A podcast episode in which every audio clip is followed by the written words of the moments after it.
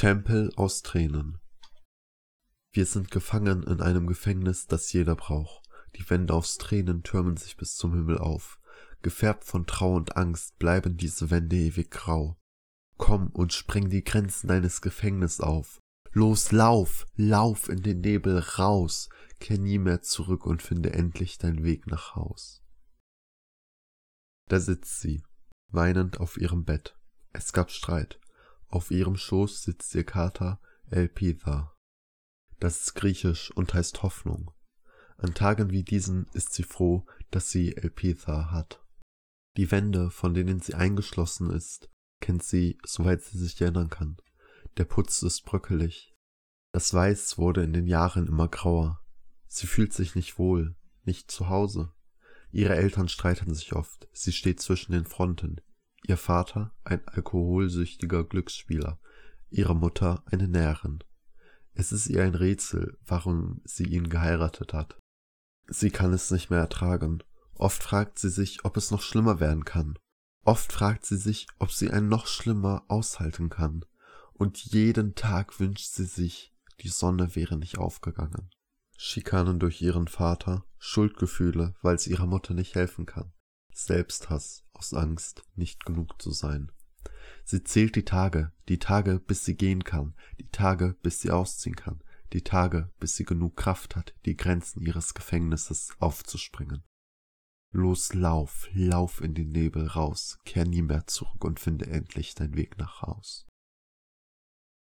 Da steht er, inmitten von Menschen, doch fühlt er sich alleine. Er gehört hier nicht hin, er will hier nicht sein. Jeder Tag bedeutet verstecken, jeder Tag bedeutet verstellen.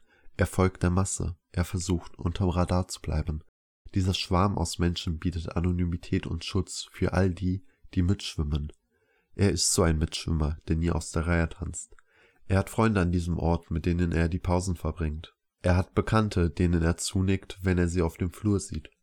Und er hat ein Geheimnis, das ihm die Freiheit nimmt. Er möchte andere Klamotten tragen, andere Freunde haben, in andere Clubs gehen. Aber er will nicht auffallen, um sein Geheimnis nicht zu verraten. Es ist doch nichts Verbotenes, versuchen die Menschen aus dem Internet mit demselben Geheimnis zu überzeugen. Meine Eltern haben mich echt krass unterstützt, meinte einer. Aber seine Eltern sind anders. Wenn seine Eltern das wüssten, dann wäre er für sie gestorben. Seine Freunde würden ihm nicht mehr ins Gesicht schauen. In der Schule wäre er ein Ausgestoßener. Er baut sich ein Gefängnis und nimmt sich selber die Freiheit. Er möchte nicht auffallen. Er möchte normal sein. Wenn er mit der Schule fertig ist, dann wird alles anders. Das sagt er sich jeden Tag. Jeden Tag, wo er sich versteckt und verstellt. An Tagen, an denen es besonders schlimm ist, stellt er sich vor, wie es sein wird.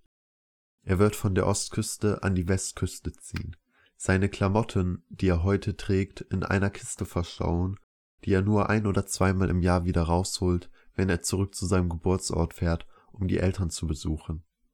Ein Regenbogen wird über seiner Wohnung stehen und allen zeigen, was er heute versteckt.